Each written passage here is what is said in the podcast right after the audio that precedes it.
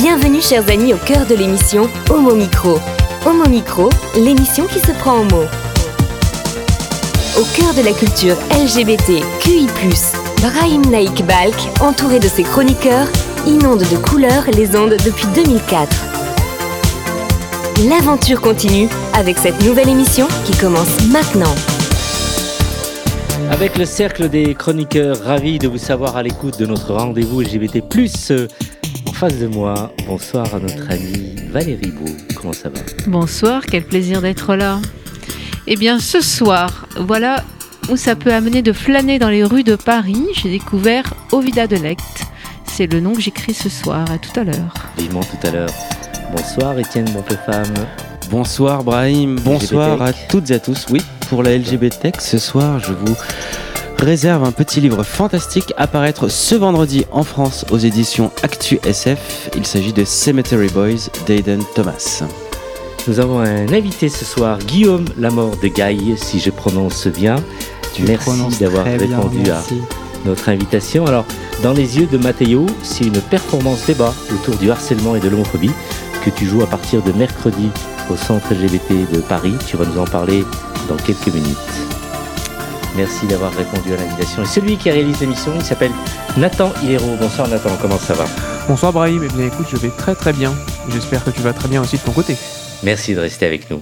Homo Micro, le cercle des chroniqueurs. Christophe Martet, LGBT+, Committee. Bonsoir Christophe, comment ça va? Ça va, bah ça va comme après un jour un peu particulier quand même. Hein. Effectivement, un jour très particulier. Alors au lendemain, nous savons maintenant qu'Emmanuel Macron, ce n'est pas vraiment une grosse surprise, sera face à Marine Le Pen. Et ce serait bien justement d'évoquer un peu leur, leur programme. Est-ce que tu peux nous en donner un peu le détail? Vous en avez d'ailleurs parlé euh, chez Committed. Oui, tout à fait. C'est vrai qu'on avait préparé avec euh, Tiffaine Dubuard, qui est journaliste à Committed, on avait préparé euh, un article euh, sur ces deux candidats parce qu'ils étaient quand même pressentis pour être au second tour. Alors c'est intéressant de voir que même si bien sûr on a l'impression comme ça dans un premier temps que Emmanuel Macron est quand même plus à l'aise sur ces questions et son bilan est plutôt meilleur euh, et ses propositions, euh, en revanche, sont, sont, bah, sont nulles. Enfin, il n'y en a pas en tout cas. Il n'y a pas de, de il n'y a pas de discussion, il n'y a pas de proposition dans son programme euh, qui concerne les questions LGBTI, à part le fait qu'il est contre la GPA. Et on a relevé aussi récemment euh, dans une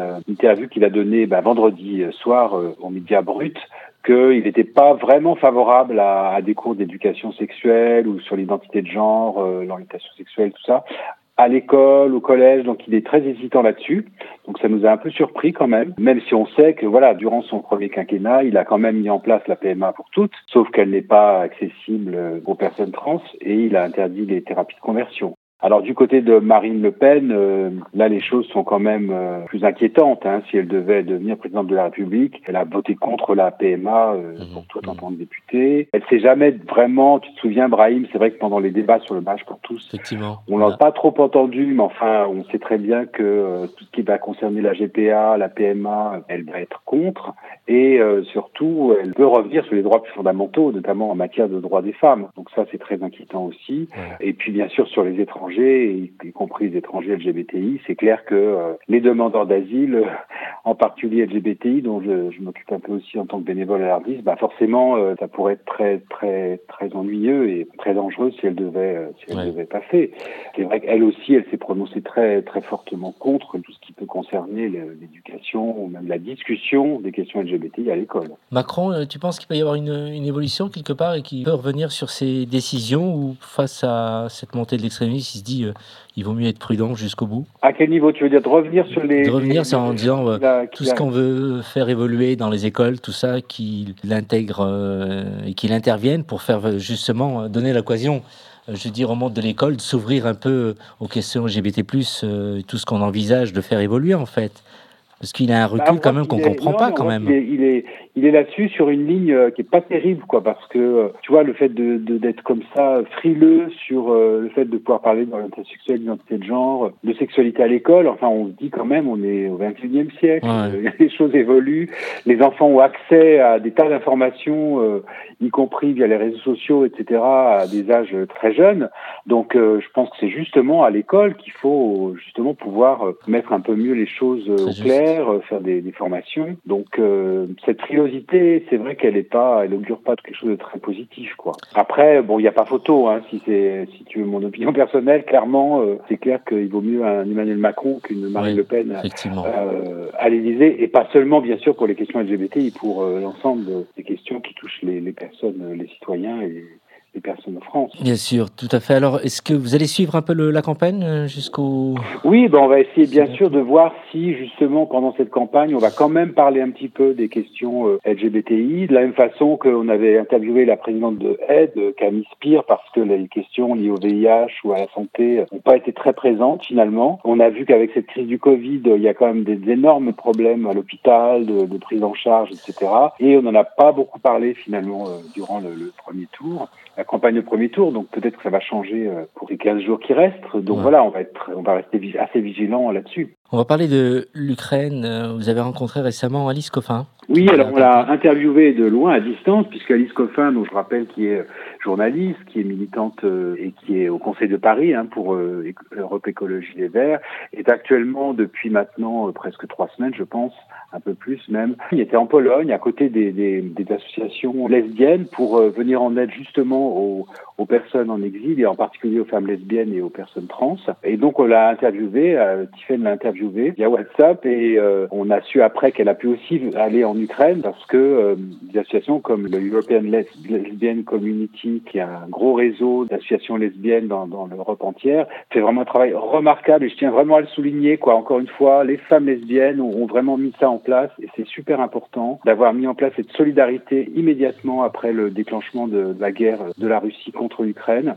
Et euh, voilà, elles hébergent, elles, elles, soutiennent, elles apportent de l'aide, euh, elles aident les personnes à euh, effectivement se déplacer euh, de l'Ukraine jusqu'à d'autres pays d'Europe. Euh, ou pour celles qui veulent rester en Ukraine, elles apportent aussi de l'aide. Donc c'est vraiment une action super, quoi, enfin, incroyablement euh, courageuse et euh, très concrète. Vous avez parlé euh, dernièrement aussi de Boris Johnson qui est contre un certain nombre de, de, choses et qui mérite un carton rouge. Oui, à fait, parce que euh, Boris Johnson euh, s'est prononcé contre la participation des femmes trans. Alors lui, il appelle ça des hommes biologiques, ce qui est encore plus horrible, des femmes trans à des, compétitions sportives. Et c'est vrai que ça fait suite à la d'une cycliste trans, Emily Bridge, à l'épreuve féminine de championnat britannique. Mais lui, voilà, il a, décidé d'intervenir euh, contre euh, la participation des femmes trans à ces compétitions euh, sportives. Dans, je rappelle, une polémique hein, qui a lieu en ce moment en Grande-Bretagne, puisque il était question d'interdire les thérapies de conversion. Après, ils sont revenus dessus. Son gouvernement voulait que cette interdiction des thérapies de conversion ne concerne pas les personnes trans, c'est-à-dire que voilà, ce qui est quand même très très étrange.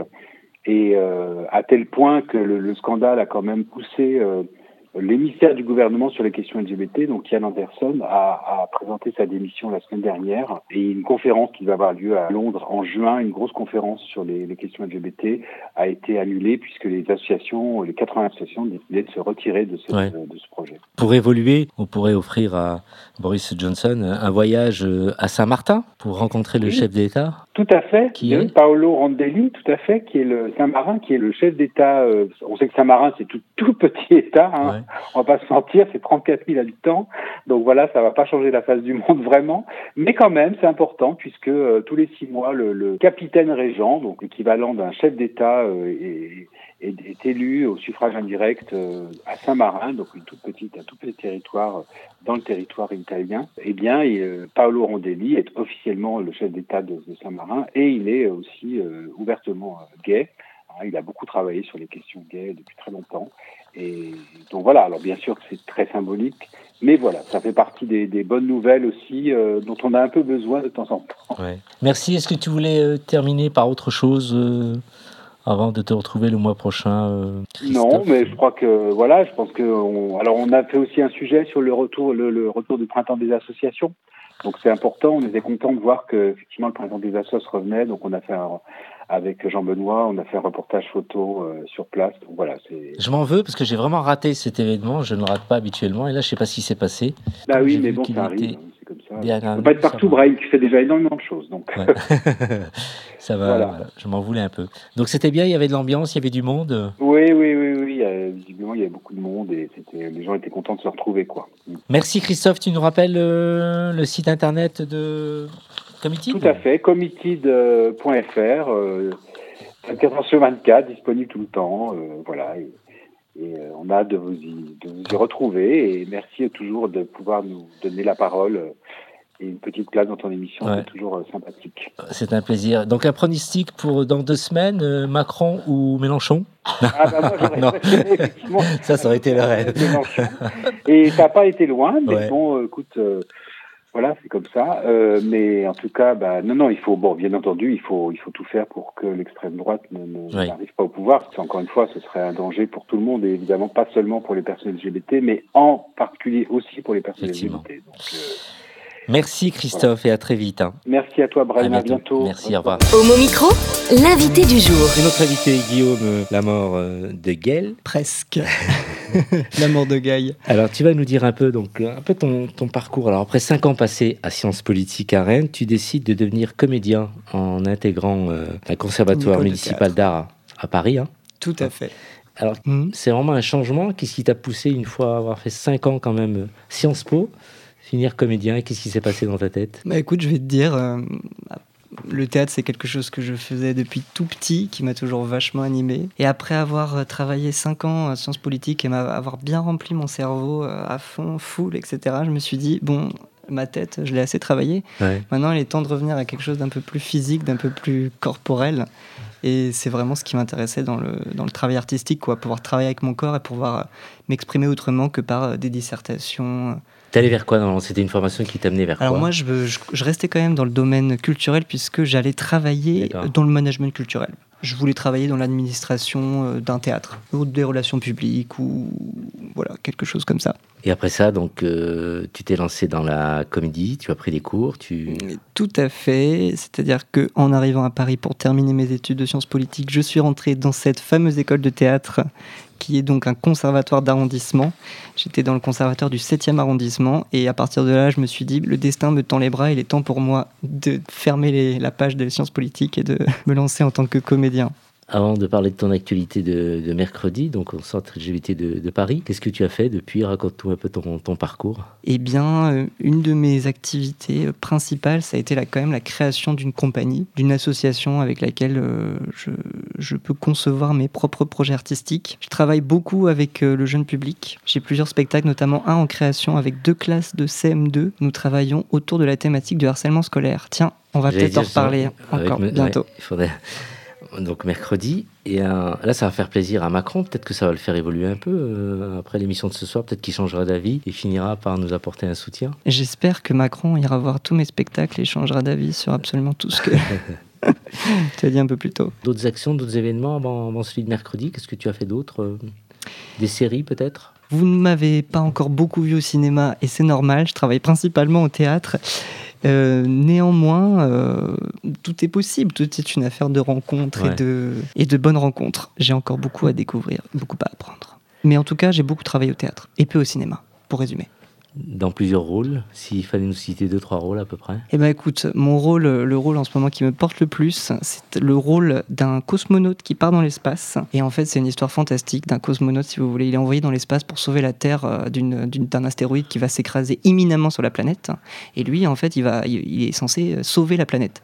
Sauf qu'en fait, il apprend que euh, au lieu de cette carrière héroïque euh, qu'il attend, il va en fait mourir dans l'espace. Donc c'est son tout dernier voyage. Et donc c'est l'histoire de sa solitude euh, dans l'espace, des flashbacks, comment il en, comment il est arrivé là. C'est un spectacle assez fou et pour moi ça renvoie vachement à cette idée, le thème de l'urgence climatique, etc., du dérèglement de la planète. Là, la fin du monde, c'est quelque chose d'un petit peu imagé dans notre, dans notre pièce, c'est un astéroïde. Mais néanmoins, ça peut quand même aborder ce genre de, Venons-en donc à, mercredi. Alors, dans les yeux de Matteo, performance débat autour du harcèlement et de l'homophobie. C'est l'histoire de Matteo, un garçon qui vit un enfer en étant harcelé par ses camarades. Il est tenté de tout abandonner car il se sent incompris, ou il est tombé dans un véritable piège social.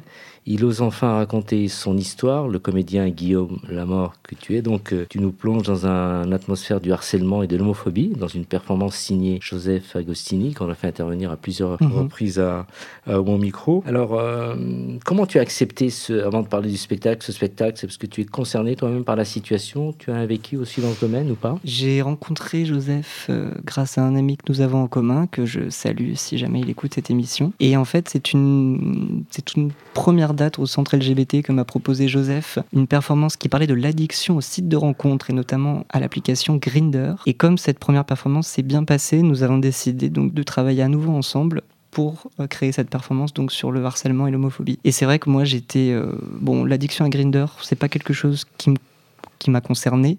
En revanche, c'est vrai que j'étais assez sensible de voilà, de, de, de, traiter de cette thématique, de la thématique du harcèlement. Comme je te l'ai dit à l'instant, je travaille aussi euh, sur cette thématique avec un autre projet, avec les enfants. Donc pour moi, c'était vraiment très important d'en parler. Est-ce que ça me touche? Est-ce que ça m'a touché? Euh, je, me, je continue à me poser la question. Ouais. C'est pas forcément évident de mettre un, un mot. Et alors, comment euh, raconte-nous un peu l'histoire Qu'est-ce qui se dit un peu en scène euh, Cette performance un peu. En fait, euh, c'est quelque chose qui est naturel, fréquent, j'imagine, pour que on en joue. Donc, l'homophobie à l'école, c'est mhm. quelque chose qui est montré énormément du doigt. Beaucoup d'enfants, de jeunes sont harcelés. Et cette performance, qu'est-ce qu'elle dit exactement Si tu pouvais nous dire des choses sans forcément tout dévoiler? Eh bien, c'est une performance dans laquelle j'interprète quatre personnages différents donc il y, a le, il y a le personnage principal qui est donc Matteo, qui est donc le, héros de l'histoire, à qui il arrive euh, voilà, ces situations un peu tristes. Et il y a également sa mère et il y a également un professeur de l'établissement dans lequel euh, Matteo est étudiant. Enfin, il est lycéen. Et en fait, euh, ce qui est intéressant dans cette performance, je pense, c'est d'avoir justement le point de vue de, ces différents personnages. Et j'ai oublié un personnage, c'est un autre lycéen qui est justement le, celui qui intimide sans cesse Matteo, qui, qui est responsable des brimades, etc. C'est intéressant d'avoir ce point de vue, le point de vue de tous ces différents personnages autour de la situation de Matteo. Et on se rend compte que le harcèlement n'est pas du tout vécu de la même façon par les différents personnages. Par exemple, sa mère ne s'en rend absolument pas compte. Mhm. Le professeur, de la même façon, n'arrive pas du tout à distinguer ce qui relève de, de simples disputes entre camarades de ce qui peut relever du harcèlement. Et donc, c'est intéressant, je trouve, d'avoir dans cette performance, d'avoir cet éventail de personnages à jouer. Donc, l'enfant reste, la personne reste isolée en permanence? Alors, je, ne, vais pas tout dévoiler, mais effectivement, c'est une performance qui n'est pas forcément très joyeuse. Mais justement, c'est pour amener au débat, parce qu'il y a un débat qui va suivre en fait cette performance pour, euh, voilà, pour essayer d'aller un petit peu plus loin. Et oui, on se rend compte que ce fameux Matteo, oui, il est, il est extrêmement isolé, puisqu'il n'ose n'en parler ni à ses parents, ni à un chef d'établissement. Il a peut-être des camarades, l'histoire ne dit pas tout, mais en tout cas, ouais, il semble très isolé dans ses problèmes. Quand j'entendais tout à l'heure euh, Christophe Martin nous parler de Macron, comme quoi il ne peut pas entendre. Euh, le passage de ce type, par exemple, d'événements à l'école, moi je me dis, euh, c'est quand même fou. On en a souvent parlé d'harcèlement à l'école et tous on a été victimes, moi, moi le, premier. Je pense que toi aussi, euh, Étienne, ou pas du tout? Si, si, ouais. Ce serait bien que tu dises un peu ce que tu as envie de dire et qu'il y ait un échange entre toi et, euh, euh, et, Guillaume, euh, tu as des choses peut-être à dire. Tu aurais aimé peut-être voir ce type de performance à ton âge, parce que tu es vieux maintenant. Alors, il y a plus vieux autour de moi, mais euh, est-ce que je sais pas en fait si j'aurais été prêt à le voir, parce que moi, dans ma situation, c'était ma normalité. J'étais victime, mais je l'intériorisais et j'étais pas prêt en fait à me voir comme une victime. Donc, est-ce que ça m'aurait ouvert les yeux? Je ne sais pas, mais en parler en tout cas, déjà, ça commence à libérer la douleur, quoi. Mais je ne sais pas.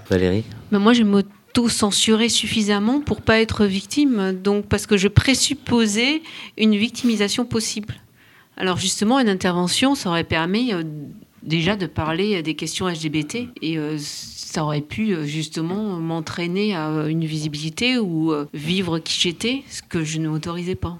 oui, en fait, c'est. Enfin, je rebondis sur ce que tu dis. C'est vrai qu'en fait, c'est le, simple fait d'aborder ces, questions LGBT est extrêmement important parce que, bon, au fait, c'est vrai que les moqueries, les brimades sur un camarade sont très agressives, mais je dirais ce qui est le plus difficile pour lui, c'est de, voilà, de pas réussir à accepter qui il est. Donc, s'il avait simplement dans son champ de vision un modèle, voilà, quelqu'un qui lui dit bon, LGBT, c'est possible. Moi, je pense que ça aurait pu m'aider, en tout cas. C'est une performance qui pourrait être adaptée pour des lycées, par exemple, parce que je sais d'expérience, mes fils n'étaient pas LGBT-phobes et évidemment, mais euh, ce que je veux dire, quand ils me disent, ils me racontaient ce qui se passait euh, dans leur lycée, ce qu'ils entendaient, le, on va dire, euh, ce qui est monnaie courante, ça fait peur. Parce que même si quelqu'un n'est pas visé, il y a quand même quelque chose de flottant, parfois, de LGBT-phobe. Et je me dis que il faudrait, enfin, c'est quelque chose de primordial. Hmm. Ce serait adapté votre performance? Eh bien oui, en fait c'est une question dont on a déjà parlé avec euh, Joseph Agostini, donc qui a écrit la performance. Ce serait euh, très intéressant que ce projet euh, déjà voilà s'étoffe et aille ensuite dans les lycées. Bien sûr. Donc s'il y a une personne qui m'entend, qui a envie de travailler avec nous pour la diffusion de ce spectacle, il est bienvenu. C'est une performance qui dure une heure? C'est une performance qui dure 20 minutes. 20 minutes Mhm. Parce que je me disais, une heure, 20 minutes. Tu joues donc quatre personnages. Mhm. Donc c'est quand même assez intensif et euh, il faut le faire quand même sur scène. Et après ça, donc il y a un débat avec euh, les gens qui sont qui seront présents donc euh, au centre LGBT de, de Paris et un débat qui dure à peu près une heure, on va dire. Oui, on peut dire ça. On a euh, oui, au total environ une heure et quart, euh, une heure et demie de.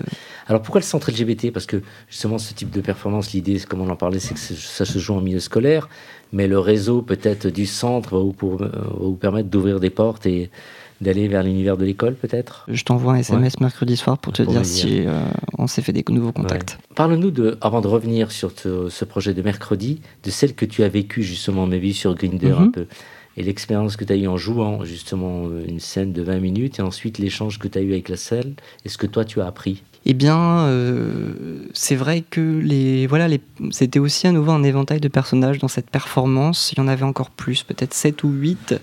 C'était différents scénarios, différentes personnalités qui étaient sur les applications de rencontres et qui avaient un lien un petit peu malsain avec leur application. Mhm. Et en fait, c'est vrai que euh, en discutant avec la salle, j'ai pu me rendre compte que c'était la situation que traversaient réellement des gens parce que tu, c'était très bien joué. Moi, j'ai l'impression que tu passais ta vie euh, sur Grinder en théorie. Eh ben, écoute, ben, je te remercie pour ce, pour ce joli commentaire sur mon jeu. Mais c'est pour le coup, même si, euh, ok, j'ai utilisé cette application, hein, s'il vous plaît, ne, le dites pas à tout le monde, mais j'ai utilisé cette application. Je ne me suis jamais senti dans un lien de dépendance avec Grinder. Ok, c'est ok, on y passe des heures, mais à ce point-là, moi j'avais l'impression en fait que ça débouchait sans cesse sur une rencontre en fait quand même. Et donc du coup, on revenait au réel. Ok, on discute pendant des heures, on est sur une application, mais au final, on rencontre quelqu'un, il peut se passer quelque chose de bien et on peut, on peut délaisser l'application. Et au final, je me rends compte qu'effectivement, il y a, y, y a, une vraie addiction qui se crée. Et ce qui était aussi intéressant à ce que j'ai appris, c'est tous les mécanismes mis en place par l'application pour euh, ben, faire en sorte que les gens restent dessus, de la même manière que Candy Crush Saga, voilà, nous, il peut nous absorber des heures. Mais... Les retours de la salle, alors. Euh, il y a des gens qui se sont reconnus euh, dans ton spectacle? Eh bien, je pense, oui, oui. C'est vrai qu'il y, a quelques personnes qui ont échangé avec, euh, avec Joseph et moi, et notamment avec moi, ouais, qui, ouais, ouais, je me souviens de quelqu'un qui m'a dit oui, oui, moi je, je suis un addict à Grinder. Alors il y a toujours un, médecin qui participe à ce type de, performance, qui fait partie de l'association Psygay. Donc il y a aussi quelqu'un qui s'occupe de la musique, parce qu'il faut aussi une musique. C'est Joseph Agostini, auteur, qui sera également régisseur, le jour du spectacle. Et rappelle-nous donc la date du spectacle de mercredi, l'horaire et le lieu. Eh bien oui, avec plaisir. Donc mercredi 13 avril, 20h30 au centre LGBT. Eh bien voilà, on vous attend nombreux, c'est gratuit sans réservation. À partir de quelle heure? À partir de 20h30. Alors la musique, alors le débat il est terminé par euh, David Malinowski, le psychologue, il est membre de, de, de et Sébastien mhm. Jakubowski qui fait partie de la musique aussi certainement en tout cas. Ah oui. Est-ce que vous irez? Vous avez le temps d'y aller mercredi? Euh, Je suis pris par ailleurs. Je pose hein. Bon, j'espère que ça se rejouera. Ça fera peut-être le, tour de Paris avant d'aller euh, dans les écoles, ou, même le tour de France, qui sait? On peut dire que c'est un début de projet et que oui, l'avenir reste à, à construire. Tu joueras des choses en parallèle? Tu as d'autres projets? Tu préfères ne, pas nous en parler? Je préfère euh, ne pas encore donner euh, le résultat d'une très très grosse audition que je passe cette semaine, un texte que j'ai absolument envie de jouer. Ah oui? Donc si jamais je suis pris, ouais, attendez une tournée nationale. Mais sinon, non, je, je vais poursuivre ce projet. Donc je vais plutôt à la mise en scène, mais le, ce projet avec mes classes de CM2 autour du harcèlement scolaire également, qui, voilà, pour le mois de juin. On croise les doigts pour, euh, pour toi en tout cas. Merci d'être passé par mon micro et on te propose de rester avec nous pour la suite de l'émission. Merci beaucoup. Merci Guillaume. Vous écoutez Homo Micro, une émission de et avec Brahim Naik Balk. Attends. Qu'est-ce que tu nous proposes comme morceau musical Alors, euh, j'ai remarqué que la chronique euh, actuelle, justement, de, enfin, même euh, tout ce qu'on a vu jusqu'à présent avec notre invité, il y avait un mot-clé qui m'a décidé à choisir la musique, qui était, du coup, il y avait écrit, forcément, déjà, c'est une performance débat, donc c'est quelque chose qui m'intéresse beaucoup, parce que forcément, derrière, ça veut dire que, au bout de la performance, il y a un retour. Au niveau des spectateurs, il y a un dialogue qui sera beaucoup plus déjà prenable et donc forcément beaucoup plus intéressant que dans d'autres pièces où c'est euh, des fois on a juste à regarder la pièce de théâtre, on n'a pas le temps de discuter avec les comédiens. Oui, je suis d'accord, des comédiens peuvent être plus connus que d'autres, mais des fois c'est sympa aussi de pouvoir échanger avec eux parce que ça crée des liens et ça crée aussi un retour inattendu et quelque chose de très sympa. Donc, il faut savoir que du coup c'est euh, dans les yeux de Mathéo et du coup dans les yeux je me suis dit il y a une musique qui correspond bien à ça et oui, effectivement, je crois que Étienne l'a deviné et il s'agit bien sûr de The Weeknd avec In Your Eyes. Et donc du coup, forcément, on va l'écouter tout de suite.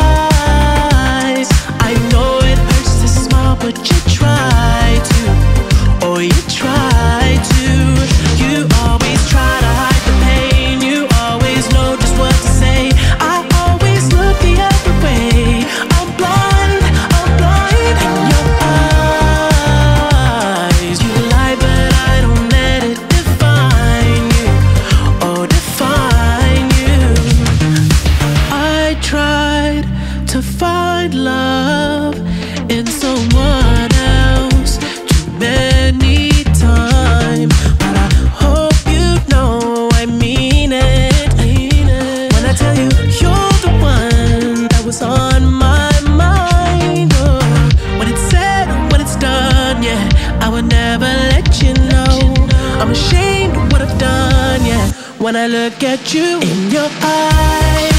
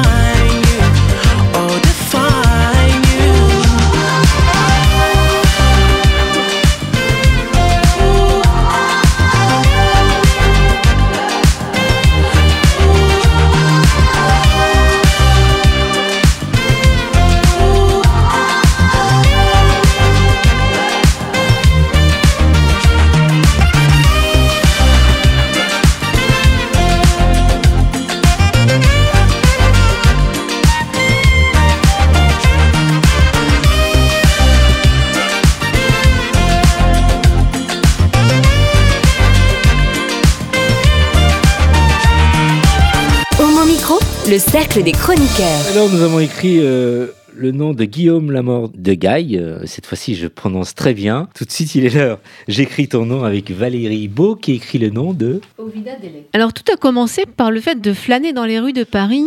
Quel bonheur de flâner, de rêvasser.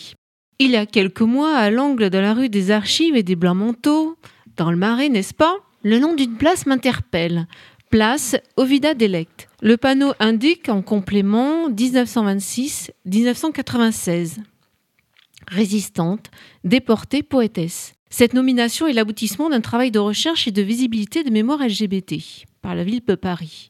À partir de ça, je me suis dit, eh bien, voilà une bonne idée de chronique et à creuser et à faire découvrir. Donc j'ai consulté à la BNF, euh, j'ai voulu aller à la source et j'ai consulté des ouvrages qu'elle a écrits.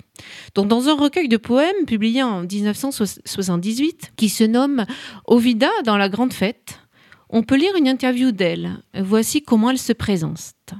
Née le 24 avril 1926 à Caen, en Normandie, j'ai eu une enfance relativement heureuse dans une famille d'employés, mais une adolescence très mouvementée et dramatique, en raison, notamment, des événements nationaux et internationaux.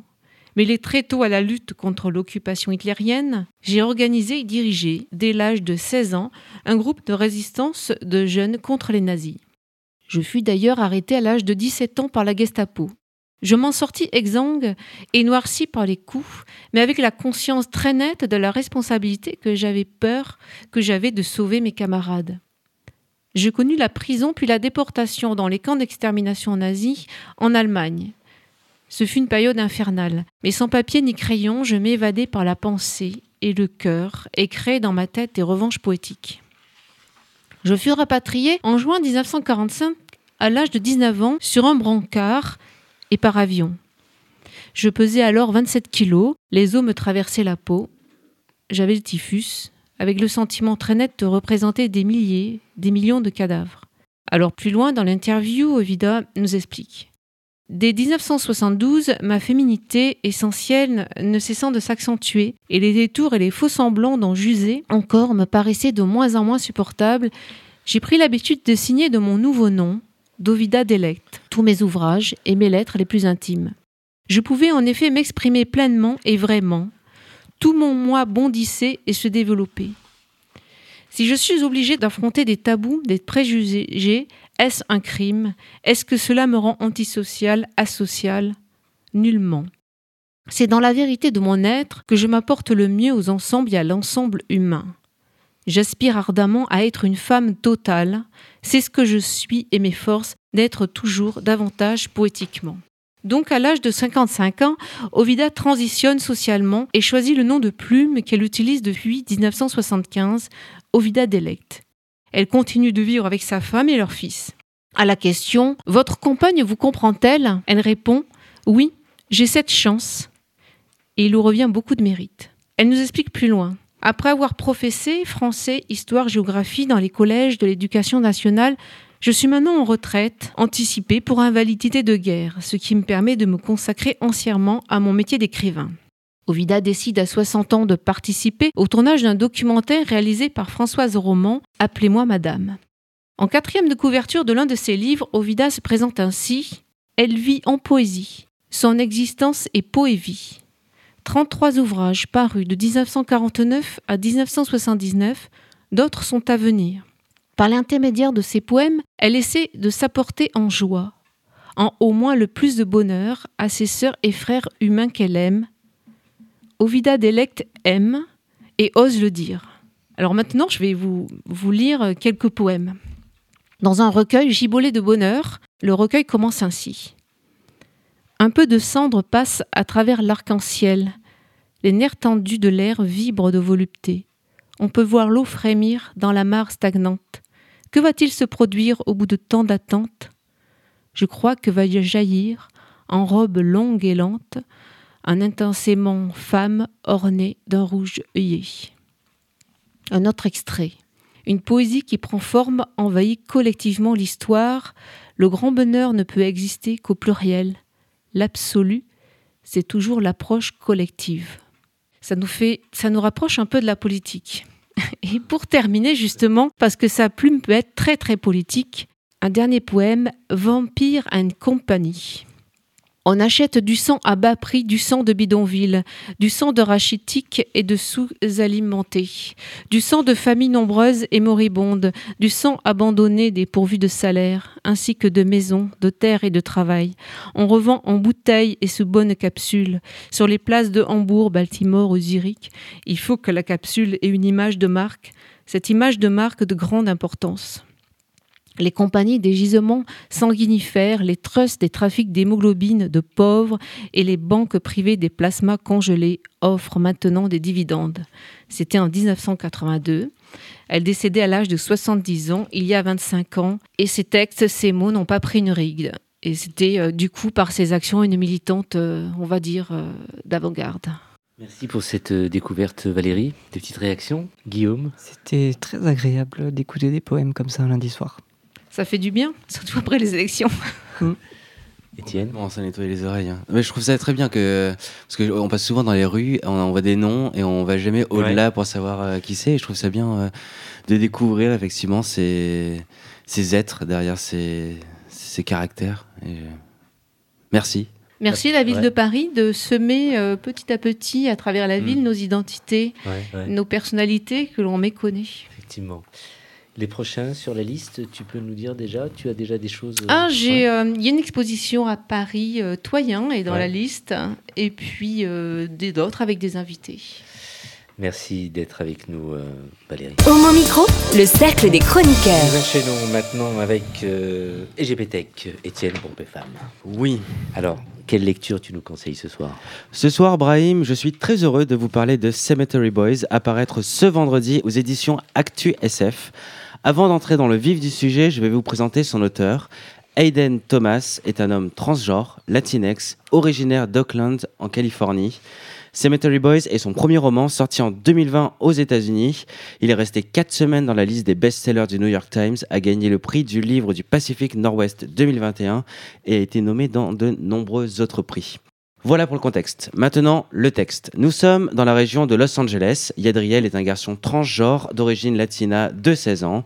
Il fait partie d'une famille de brujos, c'est-à-dire des hommes et des femmes qui peuvent voir les esprits de personnes perdues entre le monde des vivants et le monde des morts.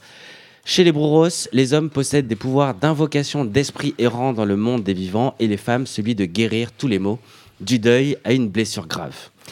Même si sa famille accepte sa transidentité, à quelques erreurs près bien sûr, son père, chef du clan, refuse qu'il participe à la cérémonie des Brujos. En effet, selon lui, jamais la déesse de la mort n'acceptera de lui donner des pouvoirs d'invocation.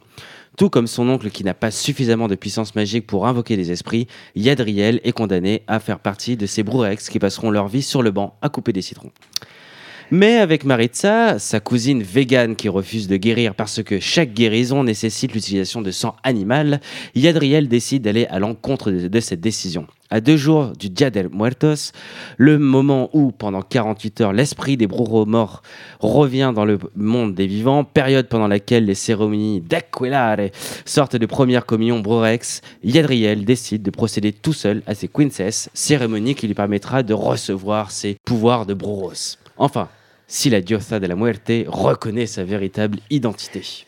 Vous l'avez compris, ce livre pour jeunes adultes est fantastique. Fantastique, il est à plusieurs niveaux. Tout d'abord, il relève du genre fantastique. Vous avez des fantômes, des malignos, sortes de démons issus de la dérivation des esprits perdus, comme les holos dans Bleach, pour les amateurs de manga. Les amoureux d'Harry Potter s'y retrouveront également. Des gamins agissent dans le dos des adultes qui ne les écoutent pas, ne veulent pas les comprendre et seront amenés à sauver leur communauté. Fantastique, il est également grâce à tous les personnages LGBTQI+, qui saupoudrent le texte. Bien sûr, il y a le personnage principal, mais euh, il y a également toute une ribambelle de jeunes qui sont aussi gays, lesbiens ou transgenres. La question raciale est également abordée. Bien sûr, la mythologie sur laquelle se fonde le livre est mexicaine, mais la communauté latina est globalement incarnée. Ce livre est 100% on voice. C'est fantastique. Aiden Thomas est, je vous le rappelle, transgenre, gay et latino. Donc tout est juste.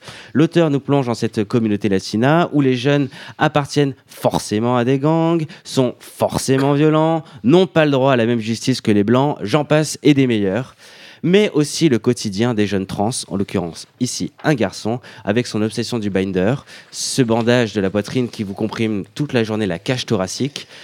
Ce livre m'a permis également de comprendre émotionnellement ce que vivent les personnes trans au quotidien, avec notamment la hantise des toilettes publiques. Même si je ne suis pas concerné par la question de la transidentité, je me suis reconnu dans la pression sociale qui pèse sur toutes les personnes LGBTQI+.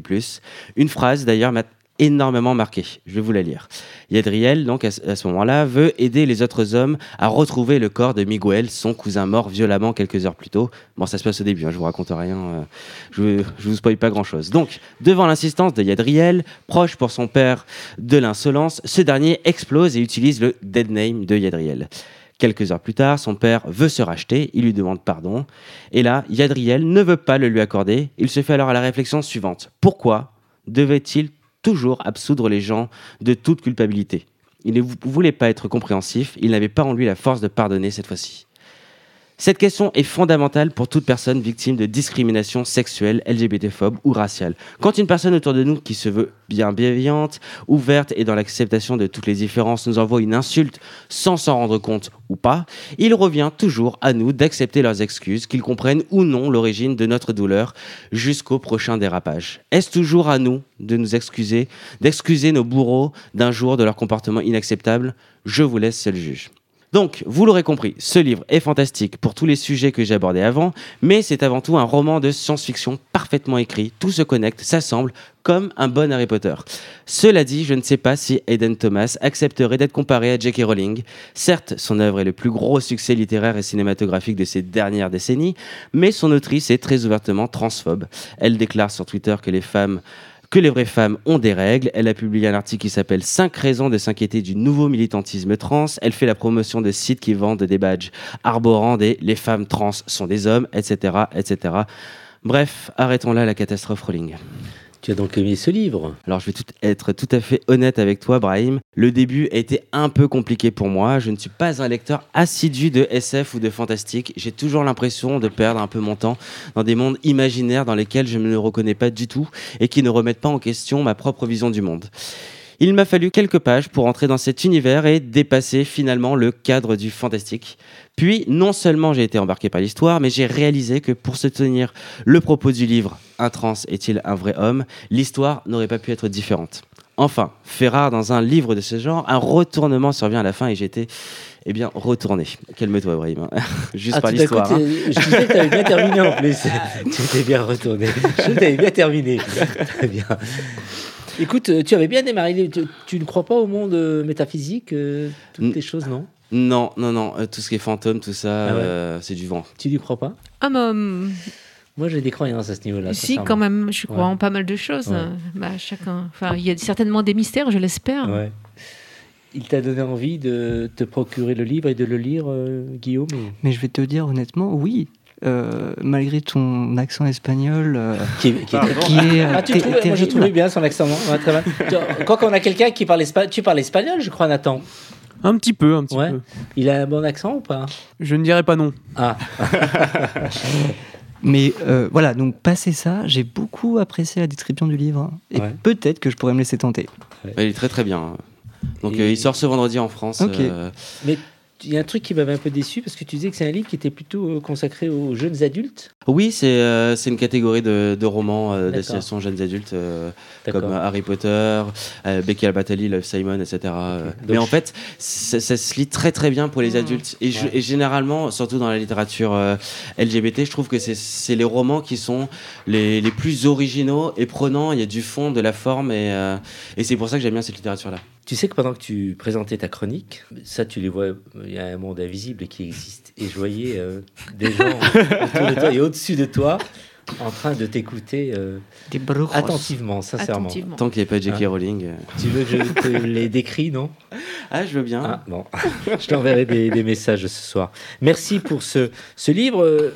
En liste d'autres livres en vue que tu seras amené à nous présenter tu as en tête, en mémoire des. je verrai, j'ai ma, table de chevet qui, euh, qui commence à, à, ployer sous le poids. Donc, euh, on va voir euh, le premier que je, je, retire de la liste. Très bien, merci, mon cher Étienne. Homo Micro, l'émission LGBTQI, qui se prend au mot. Et du coup, pour cette musique, eh bien, moi je me suis dit, il y avait une musique qui était assez importante.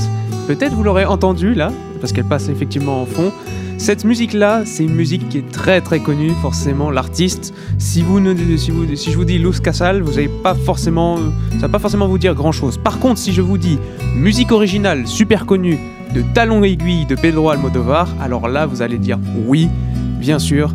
On s'écoute tout de suite Piensa en mí. piensa en mí.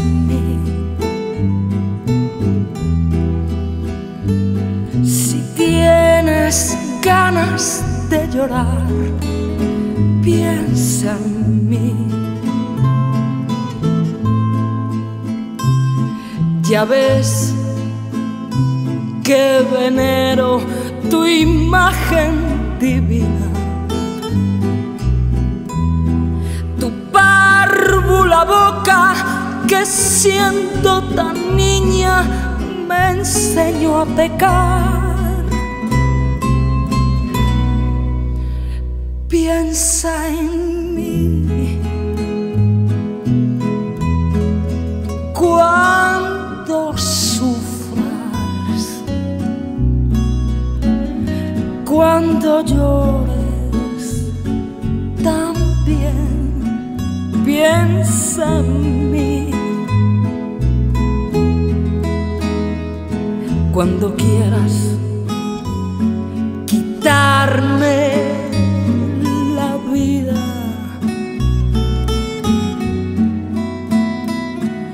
la quiero para nada para nada. Me sirve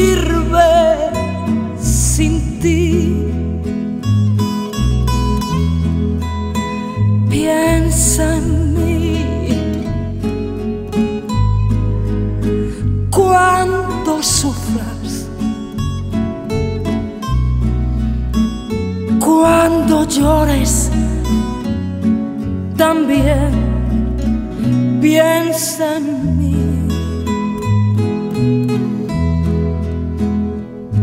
Cuando quieras quitarme la vida, no la quiero para nada, para nada me sirve sin 地。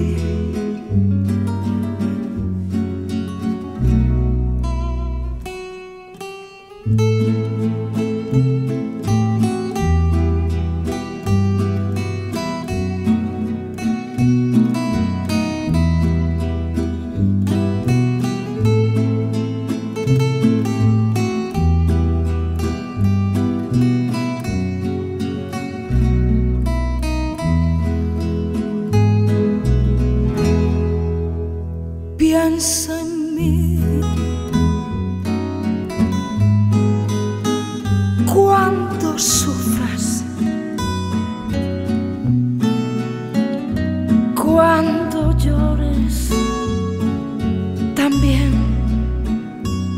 piensa en mí. Cuando quieras quitarme la vida. Para nada, para nada me sirve sin ti.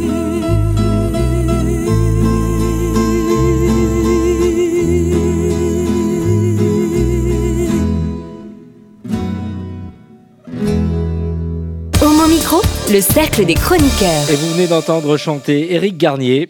C'était une surprise. Éric Garnier, tu es avec nous? Oui, j'ai une belle voix. Hein. ouais, tu as une belle voix.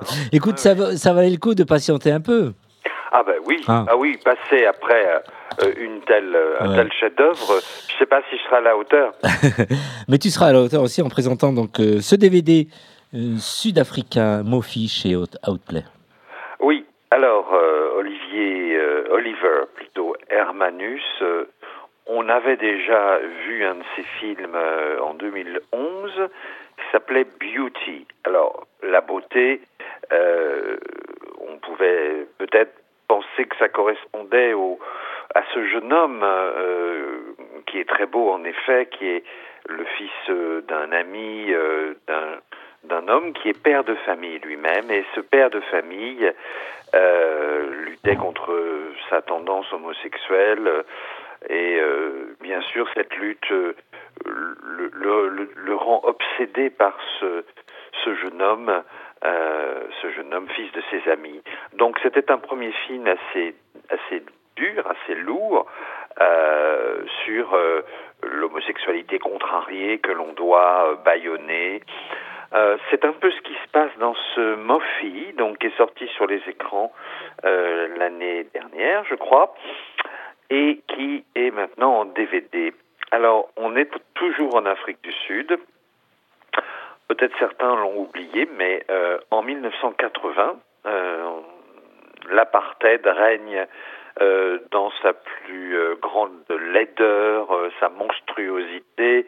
Je rappelle qu'un homme blanc sur 10 euh, eh bien, euh, maintient dans l'esclavage quasiment euh, 9 hommes noirs. Donc, euh, c'est un régime absolument épouvantable. Et euh, évidemment, l'Afrique du Sud est entourée de, pays et veut absolument défendre ses frontières et organise euh, des, euh, bien sûr des, des sortes de services militaires pour les jeunes blancs que l'on dresse pour qu'ils euh, défendent, défendent de l'ordre blanc euh, la ségrégation en Afrique du Sud et euh, l'éventuelle, d'éventuelles attaques de pays environnants. Et donc c'est un, un, adapté d'une d'un récit vrai d'un d'un homme qui s'appelait Monsieur Van der Merve et ce André Karl Van der Merve eh bien